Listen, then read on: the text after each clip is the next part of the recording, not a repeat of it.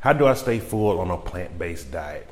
Hey, in case you don't know me, my name is Jason Cheney, and I'm one half of a husband and wife team, and we're dedicated to helping you reclaim your physical and financial health, and I specialize on the physical side. So the question we got in today is, and I'm gonna just read out because it's a little long. How do I stay full without eating a lot of calories? I've been vegan since April, and I eat a lot of rice and beans, but honestly, I'm getting burnt out and want other methods. I've stayed at basically the same weight while eating more calories, but I just feel like I eat so often throughout the day and want to figure out how I can eat three normal meals and not have to snack in between. So, this is a really good question. And this is where not only do uh, people who are transitioning to vegan, plant based diets, but also regular standard American diet eaters, they suffer too.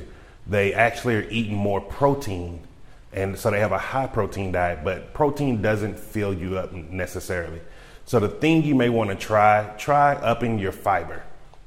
And so ways you can up your fiber, like um, if you haven't heard any of my previous videos, like we have this thing that we came up with called your food home. Don't try to reinvent, reinvent the wheel and while you're transitioning to a plant-based or even a vegan diet, try to eat as close to what you're used to.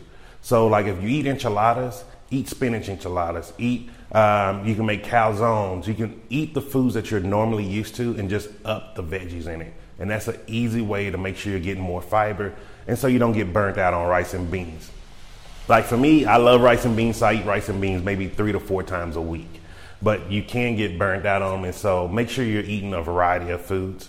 And the second thing is, an easy way to get in your fiber is use chia seeds or flax seeds. These are very high in fiber so, like a third a cup of chia seeds will give you 75% of your daily recommended value of fiber.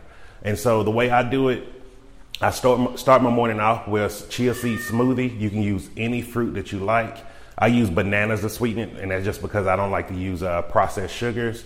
And then you do that. I do that in the morning, starting my day, and I do it to end my day also. And I usually just eat a meal in between.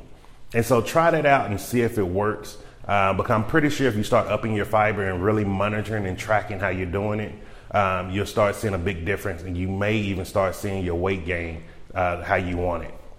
And so, if you um, did yesterday's homework assignment, which was, you know, write down the five things that you're suffering with the most, and envision what would it look like a year from now if you didn't have that problem. Kudos to you. Um, if you didn't, you still have time to do it. But today the assignment is what are some negative media source, negative sources that are telling you that you can't be healthy? So really think about this. And the reason why is because this was something that I had to understand. Uh, it was so many things telling me that I can't have my health back that I didn't believe I could have my health back. And you can't have outside sources dictate how you think about your life because it will start to control your life.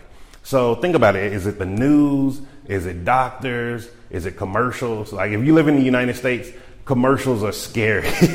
it's funny whenever I'm back in the US now because one th- when I see the commercials and it can be a commercial about a cholesterol pill and they're telling you like, oh, if you just had a headache, if you pricked your hand, oh, you may want to ask your doctor. Like, but then you look at the side effects of it. Oh, well, these don't happen to that many people, but it's instant death, heart attack, all these issues, and you have to remember also like they don't come they don't ever do research on what does compounding medications look like in the human body. So really think about that and start and the reason why you want to start doing that is because you're going to start getting away from those sources and you're going to start putting in sources that tell you that you can be better and you that's how you start realizing okay do i need to change doctors to a more, a more plant-based doctor do i need to stop watching commercials uh, when commercials come on, do I need to go up and just maybe walk in place or walk around the house? Um, things like that, because those things are going to be the little things that actually start to change your health. So I hope you like this with the homework. And um, if you have any more questions, keep them coming. I love helping you out with them. And I'll see you tomorrow. Ciao.